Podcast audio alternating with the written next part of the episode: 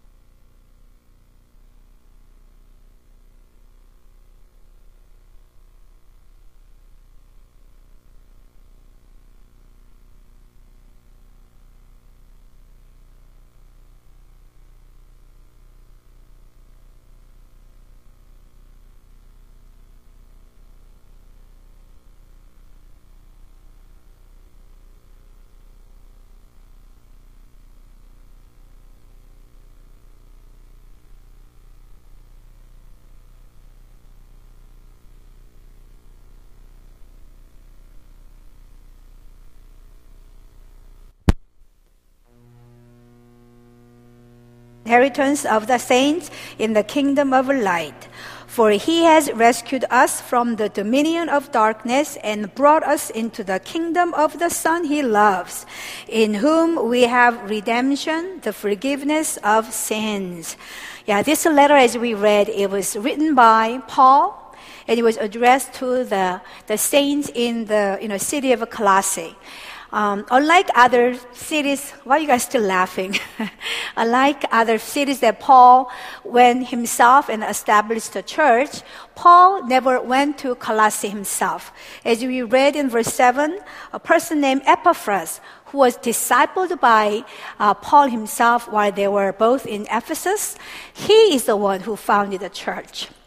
And the church was doing well, but as time went on, all kinds of heretical teachings and false teachers found themselves into the church, and Epaphras is sending an S O S, if you will, to his master, Paul, saying, these are the issues that we are struggling with. Would you please maybe write a letter you know, in your own handwriting, maybe you'll have a little more authority than if I spoke to the to the members myself. So that's what Paul does here. He was in prison in Rome at the time of this writing, and this is um, understood to be written between like A D sixty-one and sixty-three.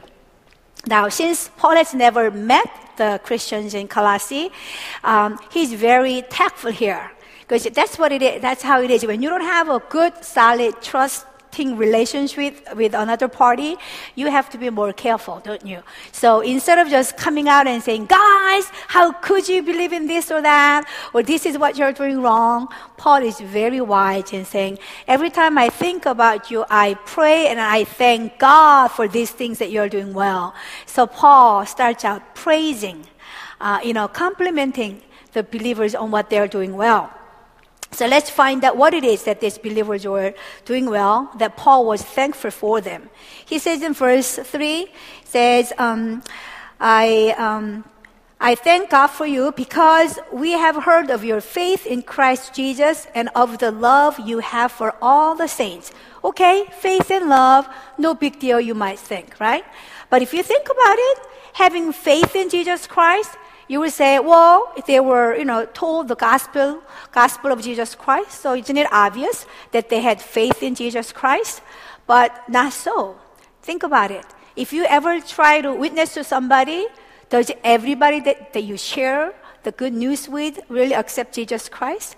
I've had many experiences where I went through all the steps of how to be a good, how to share the gospel really well, and it was airtight. There's no way this person could say, no, I don't believe in Jesus Christ. But at the end, they say something like, you know, what you just shared with me, it makes sense, but how can I help it? It just, it's not believable to me. I just cannot believe it, that a, a God would die for you, the sinner.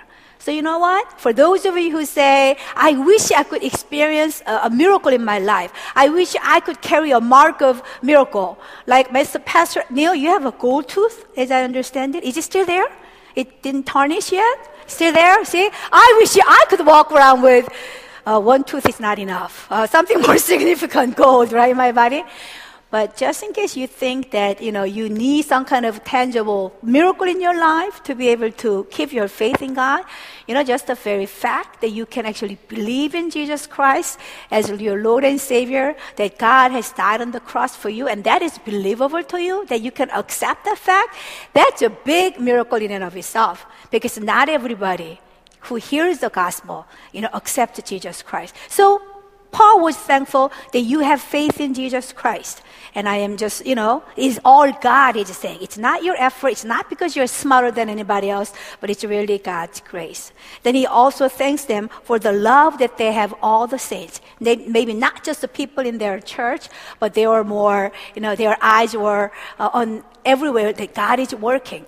Like how we are at this church, how we go to different parts of the world to share the gospel of Jesus Christ. The church is more than just the New Covenant Fellowship Church here in Germantown, but wherever God is moving is the church of Jesus Christ. So they had love and concern, not only for us, our church, how we are doing, but they had shared the love for all the saints.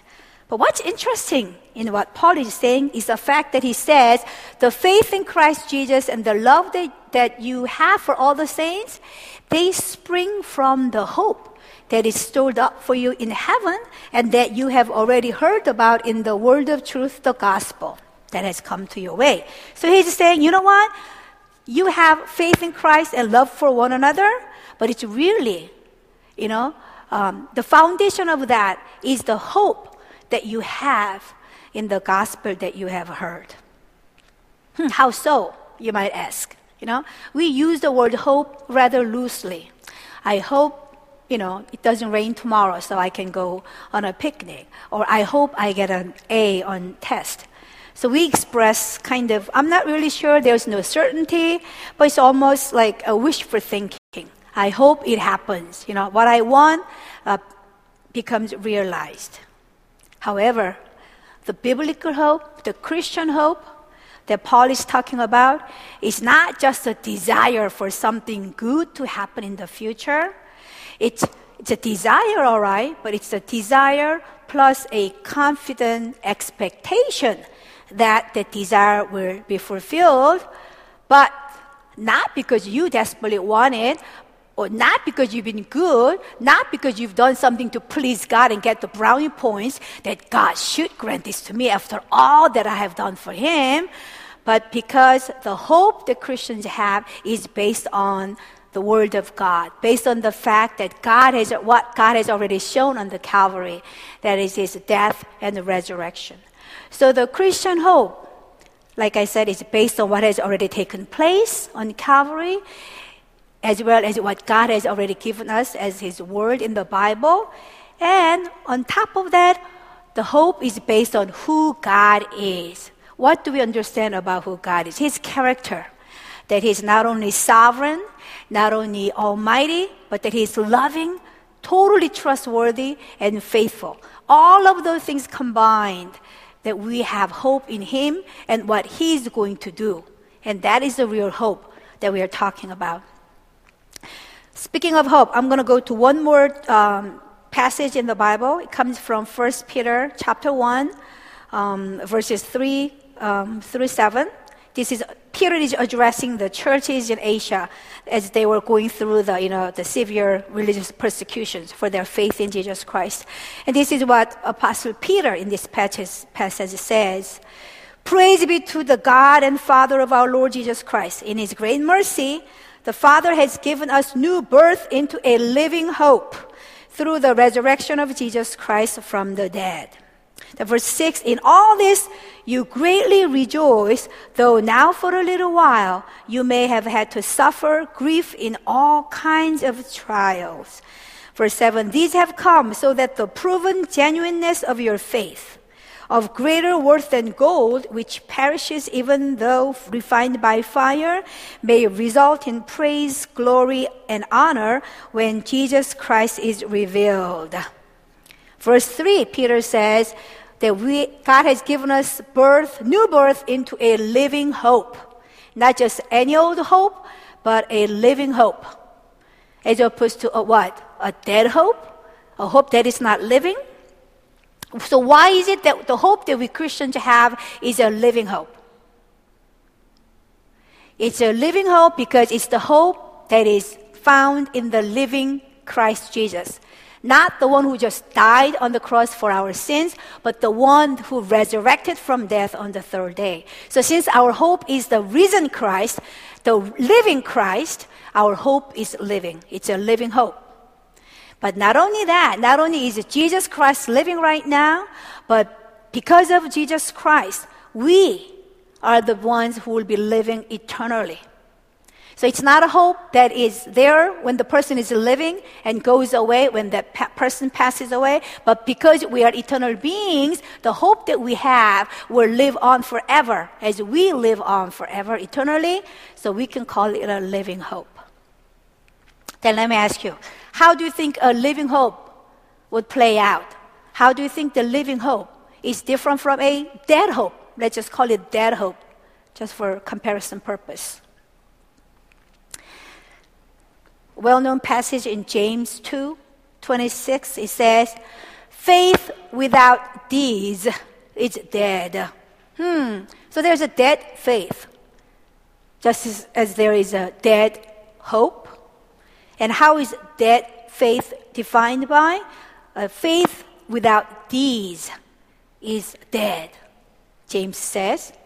So that means anything that is alive must produce some kind of changes or some kind of transformation, right? So we understand the living hope is not just some your passive feeling or hope or yearning of the heart. Oh, since God says so, I just hope that happens someday. But a living hope is active. It's, it's actually living. It's influencing how we live each day. It brings forth uh, you know, tangible, visible fruit in our lives. And that's how you can tell whether you're living with a living hope or a dead hope. In addition, a living hope is a lasting hope. It's a prolonged hope. It doesn't come and go as your circumstances change. Oh, things are going well. I'm very hopeful. Oh, things are not going the way I wanted them to go, so I've lost all my hope. That's not a living hope. That's hope that everybody, whether you believe in Jesus or no, don't believe in anybody, that's the hope that you have in the things that you can see with your eyes. But the living hope is different. It's there for a long haul. It's a prolonged hope, and it's a lasting hope. It's a stable, constant force and factor in the believer's life. And according to that passage you read in First Peter, people with a living hope through the resurrection of Jesus Christ, what kind of signs do they have? What kind of proof do they have that they have a living hope? We read in verse six and seven. It says, you, have, you greatly rejoice in all kinds of trials. Wow, that's a tough one. We have to rejoice. Isn't it good enough that we grin and bear it? But he says they rejoice. Then in verse seven, it says that they endure not for a short period of time, but it says until Jesus Christ is revealed. So people with a living hope, they can rejoice even in the face of trials, all kinds of trials.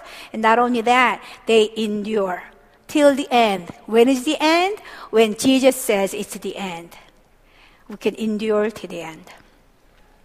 So let me ask you and myself, do you think you have that kind of a living hope? How do you know? Nine out of ten, by observing how people respond to the circumstance that is happening in their lives, you can tell whether their hope was on the things of this world, like your fame or your success or how well your family members are doing or how good your health is, versus whether your hope was indeed a living hope that has been placed in the living Jesus Christ. We can all act very holy. We can all act very, you know, faithful.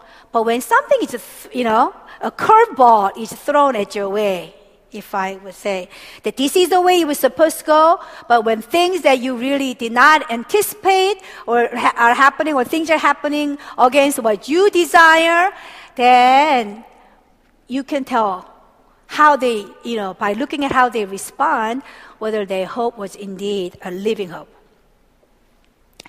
Um, remember the Israelites, when Moses got them out of Egypt? I'm sure they were very excited. Whoa, look at all the plagues that, that God sent through Moses, but none of us Israelites were suffered from it. Um, wow, God is great. And he's getting us out of this Egypt. We are no longer slaves. Wow, we are so excited. They all followed Moses out, okay.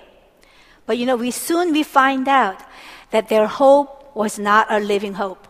Their hope was not based on the word of God, the promise of God. What was the promise of God as he was getting them out of Egypt? That as soon as you depart from Egypt, that you're going to live happily ever after? That was their expectation. That was their desire. But God simply said, I'm going to get you, the chosen people, out of Egypt, and I'm going to lead you to the promised land. The land where, you know, milk and honey are flowing. That was God's promise. When the going got tough, when they, you know, did not have the food they wanted, they got tired and all that, if they had a living hope in God's promise, but God said he would take us to the promised land. It's tough. Yeah, but let's rejoice and endure. See, we read in First Peter, if they indeed had a living hope, that's what they would have done. But what did they do? Their hope was in the food. They, they said the onions and cucumbers and the meat that we were able to eat in Egypt. That's what we want now. Their hope was in the things that they could enjoy right there and then. And what was the consequence of them not having the living hope? God didn't just say, oh, they didn't know what they were talking about. You know, they just complained and grumbled a little. But let's just all forget about it. Let's all love one another and move on.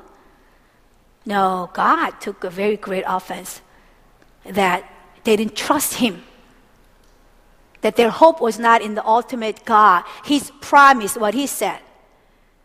So as a punishment, the first generation, except for Joshua and Caleb, they all perish in the wilderness instead of being able to enter into the promised land. So whether our hope is in the living God, in the living word of God, hope in the eternal life that has been guaranteed to us, versus where our hope is still very much tied to the things of this world, does matter a lot. It's a matter of life and death, literally in some cases, and at least it's a result in spiritual death when we do not place our hope in the right person. So before we are too quick to judge Israelites, are we really confident that we have placed our hope, which is a living hope, in Jesus Christ and what he said? Or are we still very much swayed, and our hope going up and down, up and down, depending on the circumstances that we are going through? And I pray that the Spirit of the living God will just talk to you and, and convict you this afternoon and go, you know, you look good, you talk well, but deep inside, where is your hope placed in? Is it really a living hope in the living God? Um, then, um, after having praised the Colossian Christians about how faithful they are and how loving they are towards one another, and then be- all this because of the living hope that they have in Christ Jesus, then Paul goes to the, the you know, main part of his letter that he's going to be um, writing. Uh, he says, you do this really well, so I thank God for all these things you're doing well, but these are the things that I am praying for you. He's saying, yeah, these are the areas that you can improve maybe, you can do better. And uh, there are, from verse nine through fourteen, there are um, so many prayers of Paul, but if I could just summarize them all in one sentence, I would say that his prayer for the, for the Colossian Christians, That, that they live a life worthy of the Lord, meaning live a life worthy of the cross, live a life worthy of the eternal salvation that they have, and by doing so, to please God.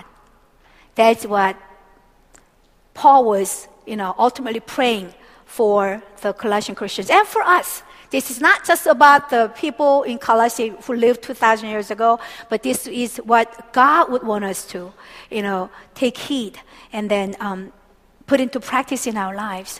So I'm going to go through some specific things that we need to be doing in order for us to live a life worthy of the Lord and to please him. Verse nine and ten, twice, Paul mentions we need to be filled with the knowledge of God's will. And also in verse ten, he says to grow in the knowledge of God. How do we do this? It says, through all spiritual wisdom and understanding. So he's obviously talking about not just, you know, gathering more facts, factual information about God, the history, how many, you know, uh, people were fed through the two fish and five loaves. I mean, we all need to know the facts as well, but we cannot just stop there. Just knowing the facts is not going to do us any good. He's talking about the experiential knowledge, meaning it's a It's a God's word, but then you actually put it into your practice and you go, wow, you know what? God's word is not a joke. I actually did what God said in his word, and I actually saw the promise of God fulfilled in my life. We're talking about that kind of knowledge. You know, at, not too long ago, there was that um, plane crash by the Asiana, um, you know, um, airlines. And then a lot of facts are still coming out, so we don't know who is at fault or not. But that case just bring it to home. Would you ever want to um, get on a plane where the pilot, all the training that he's received uh, was all through the, the, the flight simulation program? I don't care how many hours of flight simulation that he had, sitting behind a nice computer screen. It could have been hundreds or thousands of hours for all I care. But I would not trust my life to a pilot who's never actually flown a plane, and he just know it. It's a, it's a knowledge. Unfortunately, I think too many of us Christians know a lot about the Bible. We've heard it all. You get on the internet. You hear world-famous preachers all over the world. It's really tough to be a preacher these days, right, Pastor Neil?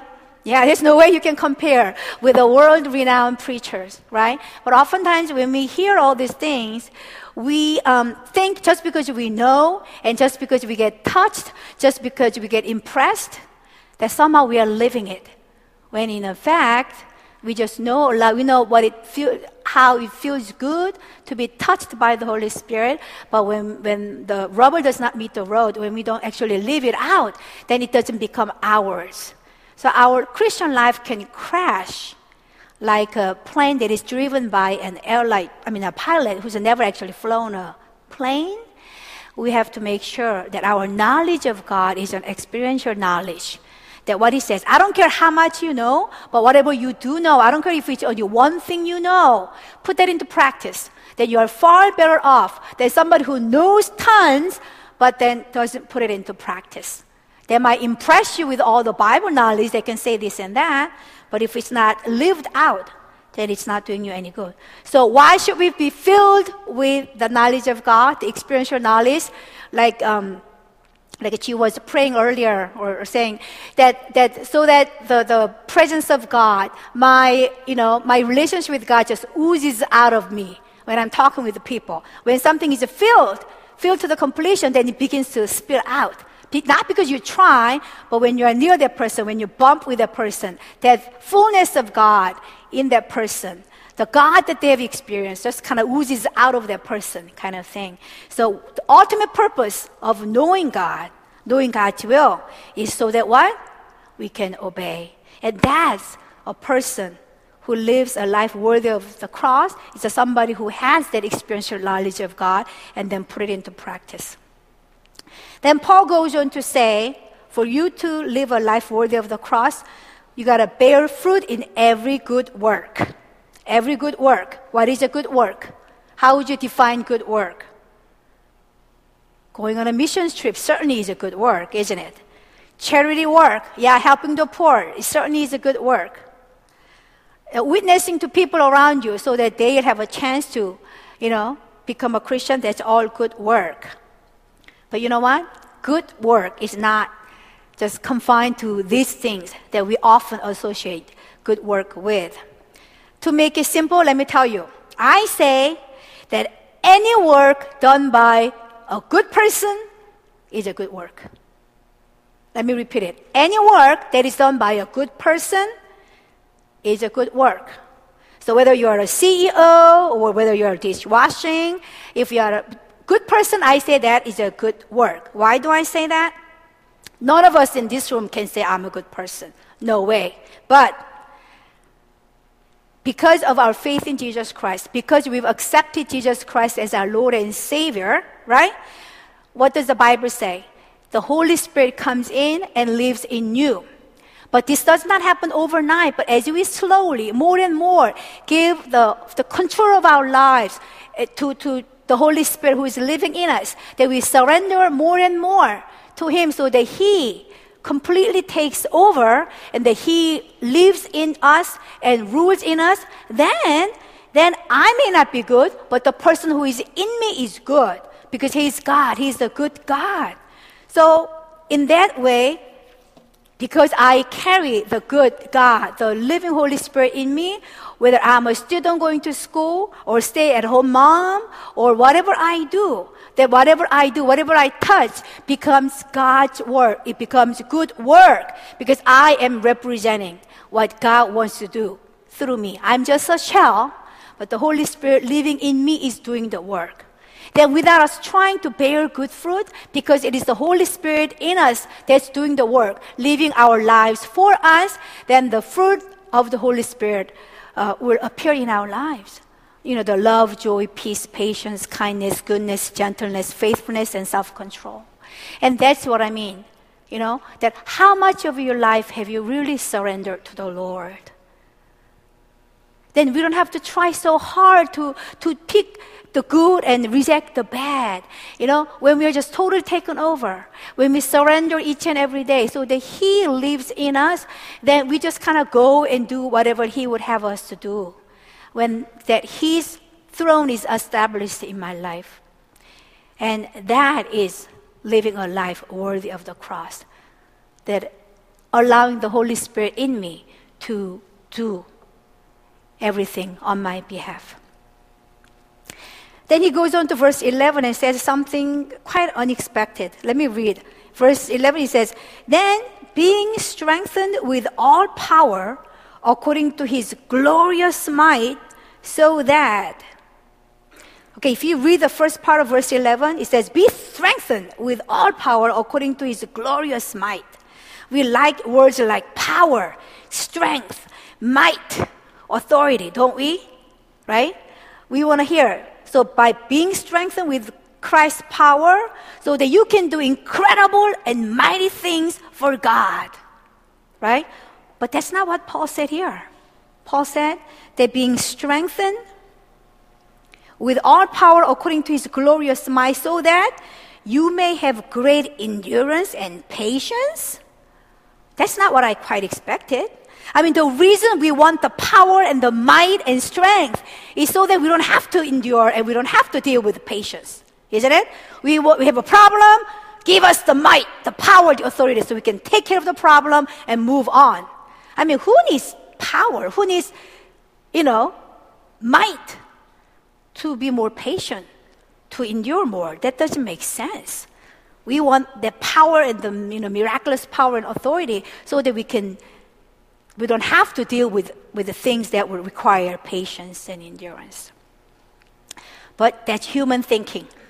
We equate power and might as when somebody is somebody who is crippled from birth stands up and starts walking.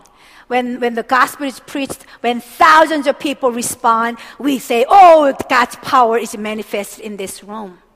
But you know what? Our very model, Jesus Christ, you know, he proved his greatest authority and power and might over life and death when he endured the cross. He could have come down from the cross if it was all about satisfying us. Why, Jesus? You are God. You are Messiah. Why are you allowing them to crucify you like that? If he were interested in satisfying our preference, he should have come down.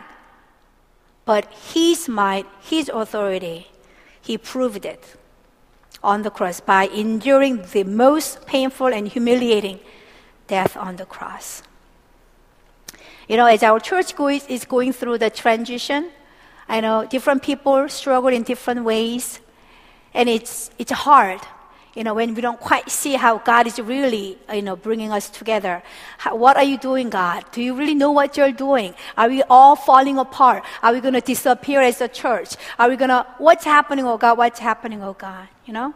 But I know many people in the church, you know, even though they don't say much, you know, they don't say, whoa, you know, this is the way, let's go. They may not come across as being filled with Christ's might or, or power or authority, but just in the way that they are patient, they endure, and they wait, and they're waiting on God with a living hope, I say you are exercising the great might and the power of Lord Jesus Christ. You know, you are incredible. I am just so encouraged to see people who um, you're ex- exercising Christ's strength right now just by enduring and just by being patient and trusting the leadership that God has placed among us without complaining and grumbling. We can do that when things do not quite go the way that we think it should go. But once again, we bring back and say, it's not about me, it's you, God. That's right. It is all about you, what you are doing. So my hope is living hope. It's not the hope in person, system, program, but my hope is living God in you, oh God. And I'm going to continue on. I'm going to be persevering because you are living. And as long as you are living, I don't have to worry about anything. Finally, Paul's prayer for the Christians in Colossae is that they joyfully give thanks to God the Father because he qualified us to partake in kingdom of kingdom inheritance. He has delivered us from darkness into the kingdom of his Son. He uses words like kingdom of light, kingdom of his Son, you know, basically um, kingdom of God, that through Jesus Christ we have already been brought over. It's not the heaven that we will go one day, But he's, you know, clear in saying that we have already been brought over. Guys, yeah, it's good to talk about going to heaven one day, but you don't have to die to go to heaven. I mean, heaven is a wonderful place. So why would you want to wait to experience that heaven, the kingdom life, you know, after you die? Jesus Christ says you have already been brought over from the kingdom of darkness into kingdom of light, into kingdom of God, into the kingdom of His Son, Jesus Christ. So why don't you want to enjoy the kingdom? Why don't you want to live out the kingdom life now? I mean, what is kingdom? What is God's kingdom? Kingdom is where the kingdom rules, right? So, as followers of Jesus Christ, if we have surrendered the ownership of our lives to Christ Jesus and say, Jesus, you are the new owner of this life. I'm just all shell, Lord God. I have nothing that I claim to be my own. You have given me everything. You can take it all. Even if you strike me dead right now, I have nothing to complain. Because the worst thing that can happen to me is that I die and go to heaven. I mean, if that's the worst thing that can happen to a person, I have it pretty good, oh God. So when I surrender my life to God and say, you rule, I'm just a cover, this a shell, would you please come and establish your kingdom in myself? Then that's where kingdom of God is. That means when that, when that is done, then you carry the kingdom of God with you. You don't wait till you die to get into kingdom of God, but wherever you go, whether it's Ecuador, whether it's your school, whether it's your neighborhood, God has given us that authority to live out the kingdom life now, and not only for us, but But to share with it wherever we go, that we are kingdom establishers. I don't know if there's such a way. We are being called to establish God's kingdom wherever we go, because as we show up, the people that we meet will experience that kingdom of God, because the presence of God just oozes out of us. That's what it means to live a life of the cross, that we bring that kingdom of God everywhere we go. Because I am nobody, God. Don't get me wrong. We are all sinners. There's nothing I or you can do on our own. We are not good. We are wicked. But as I remind myself over and over, and I try to put it into practice, say, Lord, I have been crucified with Christ. I no longer exist. I am gone. It is all about you living in me, oh God. And when it's not done overnight, but when slowly and each day, as I repeatedly die to myself each and every day, as Apostle Paul did, then God's kingdom, Holy Spirit, resides in me. And then as I take that kingdom with me everywhere I go, that we are bringing people to that, that taste of the kingdom. So, for those of you who think the Christian life consists of three parts. Some people think there's a past, the moment that I accepted Jesus Christ. So yeah, I have the ticket to heaven. But the moment I get to, you know, get that ticket, trade it in, is the moment I die over there. Hopefully a long, long time later. In between, I try to do my best. But Jesus says, nah, your life is not past, future, and in between. Your life is either before Christ or after Christ. The moment you accept Jesus Christ, the moment you become His child, your eternal life begins then. Your eternal life doesn't begin when you die. And I know eternal life, there is a stop in between, and then it begins after you die. It's eternal because it never ended. So while you are living, your eternal life is begun already if you are living in Christ Jesus. And that's the moment that you're, as a citizen of the kingdom, that kingdom life begins in you first, and then it goes with you wherever you go. So I've asked um, the worship team to um, sing this song. I don't know if you've ever sung this in um, E C. Casey sings it a lot. So I'm going to invite all of you to just stand up as we offer this last song to the Lord. It's a song about how God's kingdom, we are praying that God's kingdom, that you, Jesus Christ, your kingdom be established in our midst. But it's more than just, oh, may His kingdom just be established in our neighborhood, in our church. but it's a prayer asking, oh God, would you consider, would you establish your kingdom in each of our lives first, so that as we go, as we scatter out of this building, that where there's a darkness, that we will be the beacon of light, that we will bring the kingdom of God, the presence of God, the, the power and authority of God wherever we are. So let's sing and give this song of offering to the Lord.